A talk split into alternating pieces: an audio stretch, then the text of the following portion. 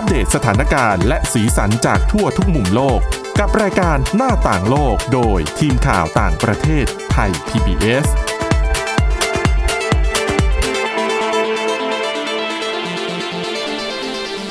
วัสดีค่ะคุณผู้ฟังต้อนรับเข้าสู่รายการหน้าต่างโลกนะคะ มาอัปเดตทั้งเรื่องราวสาระและสีสันจากทั่วทุกมุมโลก กับทีมข่าวต่างประเทศไทย PBS ของเราค่ะ พบกันได้ทุกวันจันทร์ถึงศุกร์นะคะ หรือว่าติดตามฟังกันทางเว็บไซต์ www.thaipbspodcast.com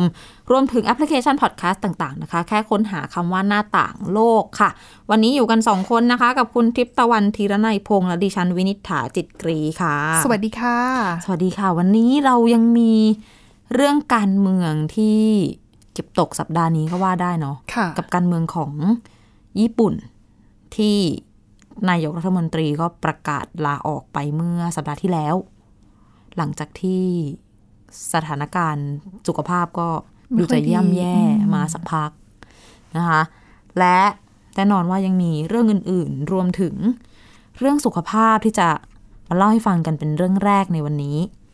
อืม เป็นโรคที่คุ้นเคยกันดี เบาหวานค่ะความดันโลหิตสูงเป็นกันเยอะนะคะ ยิ่งอายุเยอะๆขึ้นเนี่ย ก็ยิ่งมีความเสี่ยงที่เจอได้มากขึ้น ซึ่ง ก่อนหน้านี้เนี่ย เราก็เข้าใจกันว่า โยงมาพูดถึงเรื่องสมองก่อนนะ ว่าเมื่อเราแก่ตัวลงไปอายุมากขึ้นเนี่ย สมองเรามันก็จะ ไม่ได้ดีเท่ากับตอนเป็นหนุ่มเป็นสาวคิดอะไรได้ช้าลง เหมือนกับบอกแบบเราได้ยินแบบคุณพ่อคุณแม่ค่ะญาติผู้ใหญ่ก็บ่นว่า เออแก่แล้ว คิดอะไรไม่ค่อยทัน ก็เหมือนเราเนาะเราจริง ๆ เราก็เป็นกันแล้ว เนื่องจากพักผ่อนน้อยค่ะนะคะ ซึ่งอะอันนี้เป็นงานวิจัยที่ตีพิมพ์ในวารสาร Nature Communications นะคะ บอกว่าจริง ๆ แล้วเนี่ย ไม่ต้องรอให้อายุเยอะก็ได้นะ คนที่เป็น เบาหวานประเภทที่สองแล้วก็คนที่มีความดันโลหิตสูง ซึ่งนอกจากสุขภาพจะไม่ดีแล้วเนี่ย การทำงานของสมอง และการใช้ความคิดยังมีประสิทธิภาพลดลงด้วยนะคะ นักประสาทวิทยาเนี่ยเขาพบว่าคนกลุ่มนี้เนี่ยจะคิดวิเคราะห์แล้วก็จดจำได้ช้าลงถึงแม้ว่าจะยังอยู่ในวัยกลางคนตอนต้นๆก็ตาม โดยเขาศึกษาโดยการ เอาผลสแกน MRI จากสมองของกลุ่มตัวอย่าง 22,000 คนนะคะ เอาไปวิเคราะห์ดู กลุ่มตัวอย่างที่ว่าเนี่ยอายุประมาณ 40ถึง70ปี แล้วก็เป็นคนที่ไปสแกนแล้วเก็บข้อมูลเอาไว้ในคลังข้อมูลชีวภาพของที่อังกฤษ UK Biobank นะคะ แล้วพอเอาผลสแกนมาทีมวิจัยเขาก็เอาไปวิเคราะห์ดู ดูความเปลี่ยนแปลงของ pathway pathway คือ วิธีการเชื่อมต่อของเนื้อสีขาวหรือว่า white matter ในสมองส่วนต่างๆ ในศีรษะของเราเนี่ย เอาไปเปรียบเทียบดูว่าเปลี่ยนแปลงยังไงบ้าง ไปเทียบความเปลี่ยนแปลงเชิงโครงสร้างในสมองเนี่ย กับข้อมูลสุขภาพแล้วก็ความสามารถในการคิดของกลุ่มตัวอย่างแต่ละคนทีนี้ ก็เลยไปเจอว่า คนที่มีปัจจัยเสี่ยงต่อโรคหลอดเลือดสมองสูง ซึ่งก็แปลว่าเป็นคนที่ อะมีความดันโลหิตสูงอืมแล้วก็สุขภาพเรื่องค่ะต่างๆ ที่เกี่ยวกับอาจจะน้ำหนักเกินอะไรเงี้ยนะคะ เกิดการเปลี่ยนแปลงในสมองไปเป็นอย่างมาก แม้ว่าจะยังอายุแค่ 40 ต้นๆ เท่านั้นเอง อืม ซึ่งผู้นำทีมวิจัยเนี่ย มาจากมหาวิทยาลัยออกซฟอร์ดเขาก็บอกว่า ปริมาณเนื้อสมองนะคะ ส่วนหน้า แล้วก็ส่วนด้านข้างที่มันจะต้องทำงานเชื่อมต่อกันเนี่ย ปริมาณเนื้อ ปริมาตรของเนื้อสมองตรงเนี้ยลดลงแล้วก็วิถีการเชื่อมต่อของเนื้อสมองไม่สมบูรณ์เหมือนเดิม เพราะความดันโลหิตที่สูงอะทำให้การไหลเวียนของเลือด ไปเลี้ยงสมองค่ะผิดปกติลง ทีนี้ยิ่งความดันโลหิตสูง มากเท่าไหร่ ความรวดเร็ว ความคล่องแคล่วในการใช้สมองเพื่อคิด แล้วก็จดจำสิ่งต่างๆ ความจำอะก็จะแย่ลง เหมือนเวมาลากเท่านั้นเรากินเยอะๆ แล้วเราไม่อยากจะคิดอะไรหรือเปล่าอันนั้นอาจจะเป็นฟู้ดโคม่าโอเคอิ่มแล้วคนง่วงละเรื่องนะคะอีกทีหนึ่งก็คือ ผลกระทบทางสมองแบบคล้ายๆกันเนี่ย ที่ดูเหมือนสมองเสื่อมลงเนี่ย ก็เจอในกลุ่มคนที่เป็นเบาหวานประเภทที่สองด้วยเหมือนกัน แต่ว่า ในการทดลองที่มีกลุ่มตัวอย่าง 20,000 กว่าคนเนี่ยมีคนที่เป็นเบาหวานประเภทที่2เนี่ยประมาณแค่5%เท่านั้นเอง ทีนี้ ก็ต้องบอกว่าความเสื่อมถอยของสมอง แล้วก็ในเรื่องของที่สังเกตได้จากการใช้ความคิดแบบเนี้ยผู้เชี่ยวชาญเขาบอกว่ามันก็จะสังเกตเห็นได้ยากสักหน่อยนะคะ ในชีวิตประจำวันเนื่องจากว่า มันเกิดขึ้นในระดับที่ลึกมากแล้วก็เป็นความเปลี่ยนแปลงที่ซับซ้อน แต่ว่า เขาก็ถือว่า ผลวิจัยที่ออกมาเนี่ย มันทำให้คนได้ทราบถึงความสำคัญของการแบบดูแลสุขภาพเนาะทำให้ทำยังไงให้ควบคุมระดับความดันโลหิตของตัวเอง ให้ได้ตั้งแต่เนิ่นๆตั้งแต่ยังไม่ค่ะเป็นหรือว่าเป็นแล้วก็รีบดูแลตัวเองนะคะเขาทิ้งท้ายเอาไว้ว่าความดันโลหิตที่เพิ่มขึ้นทุกมิลลิเมตรประหลอด มีผลสำคัญอย่างยิ่งต่อความรุนแรงของโรคสมองเสื่อมที่จะเกิดขึ้นตามมาเมื่ออายุมากขึ้น เพราะแม้กระทั่ง ยังอยู่ในวัยกลางคน ก็เริ่มเห็นความเสียหายได้บ้างแล้ว คิดดูว่าถ้ายังปล่อย ให้ตัวเองเป็นแบบนั้นต่อไปจนอายุเยอะๆขึ้น ไหนจะสมองเสื่อมไหนจะอายุเยอะใช้ร่างกายใช้สมองไปเยอะ มีบางทีความดันโลหิตไปเบียดเบียนอีกก็น่าจะ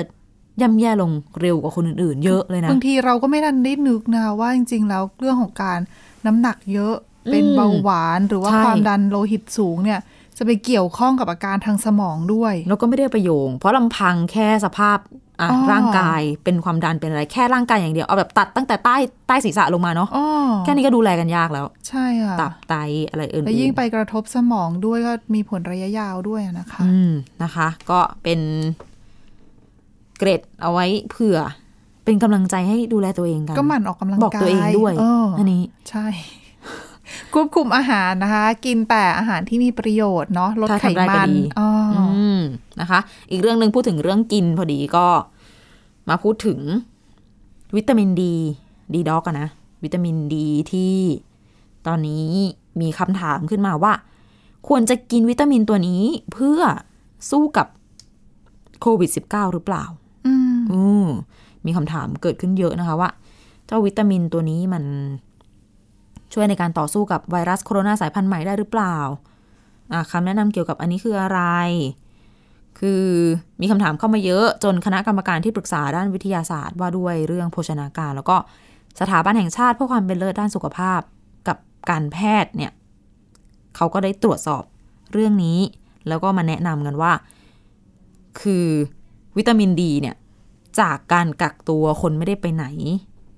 อยู่แต่ในบ้านมันก็อืมไม่ได้โดนแดดเอาไม่ได้มีอ่าสร้างวิตามินดีขึ้นมาหรือเปล่าอะถูนะกคะต้องเพราะปกติคนเราคือเช้าเช้าๆใช่ไหมแดดที่ยังไม่ได้แรงมากออกไปเจอแดด ร่างกายก็จะได้วิตามินดี ทีนี้ NHS สำนักงานบริการสุขภาพแห่งชาติของที่อังกฤษเนี่ยเขาก็บอกว่า คนเราควรจะได้รับวิตามินดี 10 ไมโครกรัมต่อวัน ถ้าเกิดว่าคนคนนั้นเนี่ยไม่ได้ ออกไปเจอแดด ถ้าอยู่ในร่มซะเป็นส่วนใหญ่ เช่นเดียวกันกับทางรัฐบาลของสกอตแลนด์แล้วก็เวลส์แล้วก็ไอร์แลนด์เหนือที่เขาก็เตือน คล้ายๆกันเนี่ยว่าเออกักตัวก็อย่าลืมนะ ว่าต้องบริโภควิตามินดีเข้าไปทดแทนด้วย อืม ซึ่งก่อนหน้านี้อะบ้านเราอาจจะไม่เคยได้ยินคำเตือนแบบนี้ ก็เจอแดดกันทั้งปี แต่อย่างที่ในสหราชอาณาจักรเนี่ย เขาจะมีคำแนะนำเดิมๆอยู่แล้วว่า ตั้งแต่เดือนตุลาไปจนถึง เดือนตุลาคมถึงมีนาคมเนี่ยเขาจะแนะนำให้คนอะบริโภควิตามินดีอืมอาจจะเป็นพราไม่ช่วงที่ไม่ไม่ได้เจอแดดนะครึมฟ้าครึมฝนใช่ไหมใช่ทั้งวัน อืมน่ะทีนี้ตอนนี้ก็มา แนะนำให้ประชาชน แนะนำให้รับวิตามินดี ตลอดทั้งปี ถ้าเกิดว่าไม่ค่อยได้ออกกลางแจ้ง ถ้าอยู่ในบ้านพักคนชราหรือว่าสถานที่ดูแลคนป่วยหรือว่าผู้ที่ถูกพลภาพนะคะ รวมถึง เป็นคนที่แบบมีนิสัยใส่เสื้อผ้า ไม่ไม่ไม่เปิดเผยเนื้อหนัง อ๋อ ปิดมิดปิดชิดอยู่ตลอดนะเวลาออกไปข้างนอก เวลาอาอย่งกางี้ศเขาเย็นไงอืมแต่บ้านเราเนี่ยไม่ค่อยมีปัญหาสักเท่าไหร่ ยกเว้นแต่ที่จะไม่ได้วิตามินดีก็เป็นเพราะว่าไม่ออกจากบ้านเพราะว่ากลัวแดดยกเว้นแต่ว่าพวกเราเนี่ยแหละเออคือออกจากบ้านมาออกจากบ้านมาแล้วปิดก็ยังไม่หมดเลยพระอาทิตย์ยังไม่ขึ้นอย่างใช่นี้แล้วก็อยู่ในอปิอดฟฟิศอ๋อแล้วแต่งตัวก็ปิดหมดเลยด้วยใช่กลัวแดดนะคะแอร์เย็นด้วย จะมาแต่งเปิดๆก็ไม่ได้นะคะ หลายคนอาจจะเป็นแบบนี้เหมือนกัน อาจจะต้องการวิตามินดีเพิ่ม ซึ่งก็มีคำเตือนอีกเหมือนกันว่าคนที่มีสีผิวเข้มกว่าคนอื่น อาจจะได้รับวิตามินดีไม่พอแม้ว่าจะใช้เวลากลางแจ้งนาน อืม ทีนี้คำถามต่อมาก็คือทำไมเราถึงต้องการวิตามินดี เพราะมีความสำคัญต่อความแข็งแรงของกระดูกฟันแล้วก็กล้ามเนื้อนะคะ ถ้าขาดวิตามินดี อาจจะนำไปสู่ความผิดปกติของกระดูกที่เรียกว่าโรคกระดูกอ่อนในเด็ก และโรคกระดูกน่วมในผู้ใหญ่ และวิตามินดียังมีข้อบ่งชี้หลาย ๆ อย่างว่าช่วยกระตุ้นภูมิคุ้มกันแล้วก็ต้านการติดเชื้อต่างๆ ได้ด้วย ซึ่งมีงานวิจัยส่วนหนึ่งที่บอกว่าระดับวิตามินที่เพียงพอเนี่ย ช่วยเราได้นะ ถ้าเกิดเวลาเราเป็นไข้หวัดอืมไข้หวัดใหญ่หรือว่าเป็นหวัดธรรมดาอย่างเงี้ยแต่ว่ายังไม่ได้เป็นการวิจัยที่ ยืนยันร้อยเปอร์เซ็นเพียงแต่ว่าอะก็คือได้รับเข้าไปก็ไม่เป็นผลเสียเนาะถ้าไม่เยอะจนเกินไปนะ ก็มีประโยชน์ มีการศึกษาเกี่ยวกับว่าการใช้วิตามินดีเพื่อไปรักษาหรือว่าป้องป้องกันการติดเชื้อในซวงอกด้วยคือหลายอย่าง แต่ว่าที่เชื่อกันว่า วิตามินดีเนี่ย ยับยั้งโควิด -19 ได้อันนี้ก็คือไม่มีอืมหลักฐานสนับสนุนนะคะ ยังคงต้องรอการตรวจสอบพิสูจน์ ป้องกันตัวเองอืมจากโควิดอืมใช่ -19 อย่างเหมาะสมต่อไปคืออย่าประมาทเหมือนเดิม ไม่มีทางลัดในการป้องกันโรคนี้ ซึ่งแต่ว่านักวิจัยบางคนเนี่ยเขาก็ตั้งข้อสังเกตว่าการขาดวิตามินดีอาจจะเกี่ยวข้องเหมือนกันนะ กับการที่บางคนเนี่ยเป็นโควิด -19 แล้วป่วยรุนแรง แต่ว่ามันก็สรุยังสรุปยากอยู่ตอนนี้ เพราะว่าบางคนที่มีปัจจัยเสี่ยงอะ่ะก็คือเขา เป็นโรคอื่นด้วยอย่างเช่นเป็นโรคหัวใจอะไรอย่างเงี้ย ก็เลยเวลาเป็นโควิด -19 เลย เหมือนคือบางทีก็ตรวจสอบยากเป็นกลุ่มเสี่ยงอ่อนแอนะกว่าคะคนอื่นอ๋อใช่ เพราะมัมันนมีหลายปัจจัยเข้ามาเกี่ยวข้องแล้วเราจะคือด้วยความที่เป็นเรื่องที่เกี่ยวกับร่างกายมนุษย์ ร่างกายคนโรคภัยไข้เจ็บเนี่ยบางทีปัจจัยที่เอาเข้ามาคำนวณด้วยมันเยอะ แต่ว่าอีกเรื่องหนึ่งก็คือเรื่องของสรรพคุณต่อต้านการอักเสบของวิตามินดีเนี่ยอันนี้ไงอืมงานวิจัยบางชิ้นก็บอกว่าอ่ามันอาจจะช่วยได้ช่วยให้คนเนี่ย ไม่ต้องเจอกับภาวะที่เรียกว่า พายุไซโตไคน์ที่ร่างกายหลั่งสารออกมาแล้วทำให้อักเสบ เพื่อสร้างม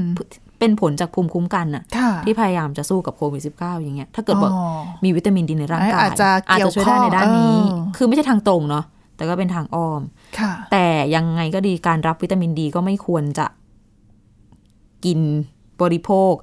เยอะกว่าปกติ เพราะว่ามีอันตรายในระยะยาวเหมือนกันนะคะอย่างเด็กอายุหนึ่งถึงสิบขวบเนี่ยควรได้รับไม่เกินวันละห้าสิบไมโครกรัม ผู้ใหญ่ก็ไม่ควรเกินละ เกินวันละหนึ่งร้อยไมโครกรัม แต่ปริมาณที่แนะนำก็คือสิบไมโครกรัมต่อวันนะสิบไมโครกรัมต่อวันก็เผื่อใครจะซื้อที่เป็นเม็ดมาบริโภคก็ต้องดูให้ดีปริมาณดีๆ เพราะว่าหลาย ๆ ยี่ห้อที่ฉันเคยเห็น โดยเฉพาะของต่างประเทศ โดสมันเยอะมาก ศึกษาให้ดีก่อนใช่ดีกว่าอืมหรือว่าปรึกษาแพทย์ที่ตัวเองคุ้นเคยเจออยู่ประจำว่า ถ้าเกิดว่าจะรับประทานแนะนำยังไงค่ะใช่รวมถึงโรคประจำตัวของแต่ละคนด้วยนะคะอะเดี๋ยวพักช่วงแรกกันก่อนนะคะ มาติดตามเรื่องราวอื่น ๆ ที่น่าสนใจกันต่อในช่วงที่ 2 ค่ะ หน้าต่างโลกโดยทีมข่าวต่างประเทศไทย PBS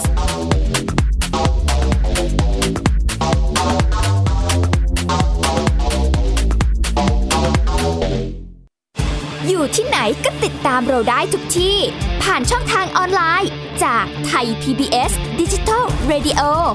ทั้ง Facebook Twitter Instagram และ YouTube Search คำว่าไทย PBS Radio แล้วกดไลค์หรือ Subscribe แล้วค่อยแชร์กับคอนเทนต์ดี ๆ ที่ไม่อยากให้คุณพลาดอ้อเรามีให้คุณฟังผ่านพอดแคสต์แล้วนะ วันนี้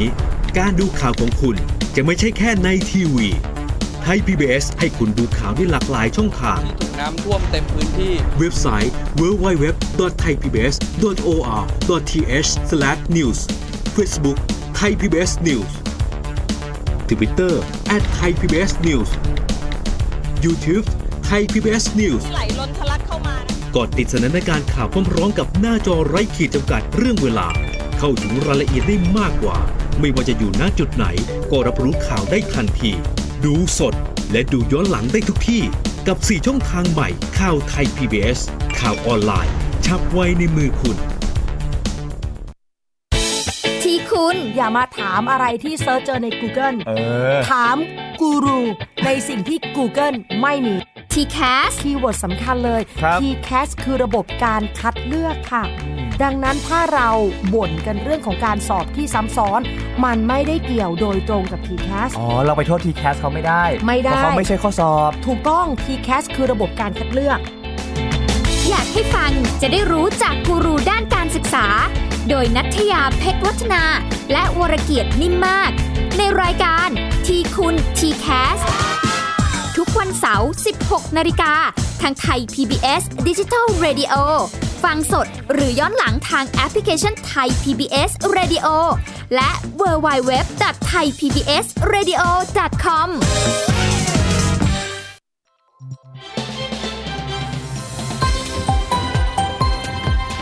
คุณกำลังรับฟังไทย PBS ดิจิทัล Radio วิทยุข่าวสารสาระ เพื่อสาธารณะและสังคม หน้าต่างโลกโดยทีมข่าวต่างประเทศไทย PBS ตอนรับคุณผู้ฟังกลับเข้าสู่ช่วงที่ 2 ของรายการหน้าต่างโลกนะคะ อย่างที่เกริ่นกันไว้ก่อนหน้านี้ว่าเรายังมีเรื่องการเมืองอีกประเทศหนึ่งอืมที่กำลังมาฝากกันน่าจับตามองนะคะ ก็คือ การเมืองในญี่ปุ่นนั่นเองก็คือเมื่อช่วงเดือนที่แล้วค่ะตัว ชินโซอาเบะอืมนายกรัฐมนตรีญี่ปุ่นก็ต้องประกาศลาออกจากตำแหน่งไปอะนะคะ เพราะว่าอาการป่วยค่ะ กลับมาป่วยอีกรอบ แล้วก็ดูเหมือนว่าต้องกลับไปรักษาจริงจังอะนะ ก็เลยกลายเป็นว่าตำแหน่งหัวหน้าพัก LDP อะนะคะ ซึ่งเป็นพักรัฐบาล ชื่อดิฉันก็ชอบจำชื่อพักภาษาไทยไม่ได้ พักเสรีประชาธิปไตยหรือ Liberal LDP ใช่ไหมใช่ห รือว่า LDP ของญี่ปุ่นนะนะคะเขาก็ขาดตัวประธานพักไปก็ต้องทำการเลือกประธานคนใหม่ ซึ่งเขาจะมีกำหนดเลือกตั้งเลือกลงคะแนนกันเนี่ยในวันจันทร์ที่จะถึงนี้อะนะคะ ซึ่งพอเลือกเสร็จปั๊บเนี่ยสองวันเท่านั้นแหละ วันพุธคือเลือกวันจันทร์ปั๊บวันพุธเนี่ยก็จะมีการลงมติในสภา ว่าประธานคนใหม่ของพรรค LDP เนี่ย จะได้ครองตำแหน่งนายกรัฐมนตรีต่อไปเลยด้วยหรือเปล่าอะนะคะ หรือซึ่งในวาระเนี้ยก็เหลืออีกหนึ่งประมาณหนึ่งปี คือตอนแรกนึกว่าเป็นแพทเทิร์นเป็น default ว่าเป็นประธานพักแล้วก็ที่จะได้พรรคเป็นเสียงข้างมากเลยใช่ไหมและจะใช่ จริง ๆ อะ คือถ้าจะมองว่าจะเป็นได้เลยก็อาจจะอาจจะมองหรือได้ว่ามันแต่ยังไงก็ต้องเป็นพิธีกรรมต้องต้องเขาเรียกว่ามีการเลือก ลงคะแนน ก็คือเป็นประชาธิปไตยใช่คือไปลงคะแนนนั่นแหละ แต่ว่าด้วยความที่ LDP อะคลองเสียงข้างพะเสียงข้างมากในสภาอยู่แล้วเนี่ยอ่ายังไงเขาก็ต้องโหวตเลือกหัวหน้าพักของเขานึกถึงขึ้นมาเป็นอืมนายก ดังนั้นยังไงก็ถือว่านั่นแหละ เป็นนายกโดยปริยายไปนั่นแหละ ก็เหมือนเมืองไทยเมื่อสักสิบปีก่อนใช่หลาย ๆ ปีก่อนที่ในอ่าหัวหน้าพักของพักที่ได้เสียงข้างมากที่สุดในสภาใช่ ก็คือนายกรัฐมนตรี ใช่ แต่คือเขาอะไม่ได้นายกรัฐมนตรีเลยไงคือมีการโหวตในสภาอีก แต่ว่าแน่นอนว่าในเมื่อถือเสียงข้างมากอยู่ยังไงโหวตในสภาก็ผ่านอยู่ดีอ่าโอเคอ่าดังนั้นเนี่ยก็แน่นอนว่าใครที่ได้รับเลือกให้มาเป็นประธานพรรค LDP ก็เป็นผู้นำต่อไปนั่นแหละ ในญี่ปุ่นนะนะคะ ซึ่งค่ะเขายังเหลือวาระอีกประมาณหนึ่งปี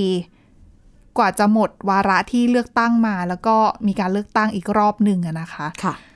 ดังนั้นจึงน่าจับตามองค่ะว่าใครจะก้าวขึ้นมาเป็นประธานของพรรค LDP อะนะคะ ซึ่งเมื่อประมาณวันอังคารที่ผ่านมาเนี่ย เขาได้มีการเริ่มการรณรงค์หาเสียงเลือกตั้งในพรรคเนี่ยอืมเป็นวันแรกอย่างเป็นทางการอะนะคะ คนที่น่าจับตามอง แล้วก็มีการประกาศชื่อออกมาแล้วเนี่ยว่าใครจะลงสมัครคือจริงๆมีทั้งหมด 3 คนนะคะ ที่ลงสมัคร คราวนี้ก็คือมีคนที่เรา สื่อแล้วก็คนไทยหลายคนที่ติดตามข่าวต่างประเทศ น่าจะคุ้นหน้าคุ้นตาคือโยชิฮิเดะซุงะค่ะ คนที่เป็นหัวหน้าเลขาคณะรัฐมนตรีค่ะที่เรามักจะเห็นออกสื่อมาแถลงข่าวนู่นนี่นั่นอยู่เป็นประจำ เป็นเหมือนโคศก ใช่ทำหน้าที่เป็นโฆษกด้วย แล้วก็เป็นเหมือนคอยบริหารจัดการประสานงานต่างๆ เรื่องนโยบายอะนะคะ คนนี้ก็จะคุณหน้าคุณตากันหน่อย แล้วก็อีกสองคนที่เหลือค่ะ คือชิเงรุอิชิบะ เป็นอดีตรัฐมนตรีว่าการกระทรวงกลาโหม แล้วก็ตัวฟูมิโอะคิชิดะนะคะเป็นอดีตรัฐมนตรีว่าการกระทรวงการต่างประเทศค่ะ คือสองคนหลังเนี่ยจริง ๆ จะว่ามีภาษีดีไหมก็ถือว่าดีนะ เขาบอกว่าอย่างคิชิดะตัวอดีตรัฐมนตรีต่างประเทศเนี่ยเคยเป็น คนที่ถูกหมายมั่นปั้นมือว่าจะขึ้นมาแทนอาเบะอืมเพราะดูเหมือนว่าอาเบะจะให้การสนับสนุนคนนี้อยู่ค่ะเป็นในในอืมๆดูภาษีแล้วอาจจะขึ้นมาได้ แต่ว่าด้วยความที่ในช่วงเนี้ย เขาบอกว่าพอเกิดปัญหาโควิด -19 เนี่ยทำให้นโยบายซึ่งคิชิดะเนี่ยเป็นคนที่สนับสนุนเรื่องของเศรษฐกิจที่ที่ไม่ได้เป็นเศรษฐกิจรากหญ้าค่ะ ดังนั้นเนี่ยเขาบอกพอเจอโควิด -19 เนี่ยนโยบายของคิชิดะเองไม่ค่อยตอบโจทย์อ๋อญี่ปุ่นเท่าไหร่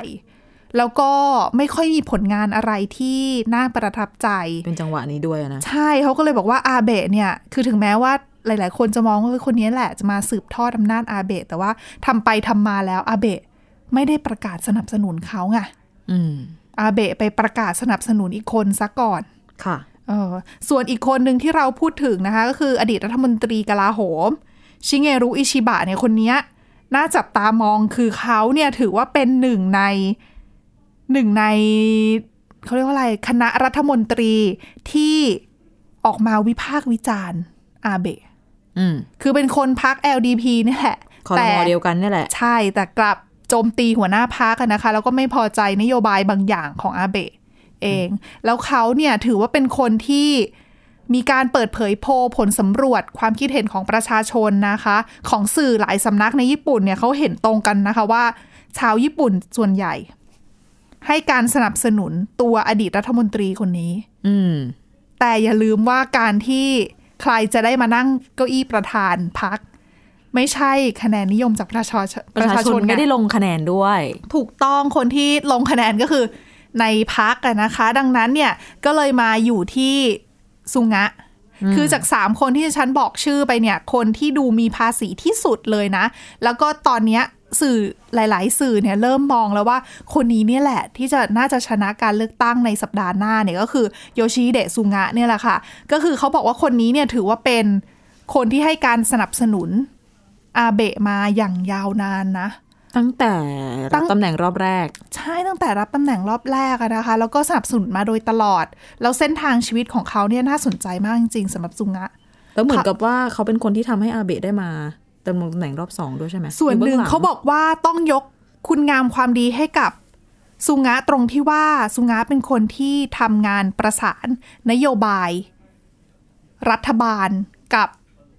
ความเป็นข้าราชการของญี่ปุ่นได้เป็นอย่างดี คือระบบข้าราชการญี่ปุ่นเนี่ยอะต้องมองว่าเป็นข้าราชการแบบข้าราชการข้าราชการแบอะบอนุรักษ์เลยอ่าหัวเก่าเลย ใช่ แล้วก็รัฐบาลเนี่ยคือรัฐบาลกับข้าราชการบางทีทำงานไม่ประสานกันเหมือนบ้านเราอย่างเงี้ยบางที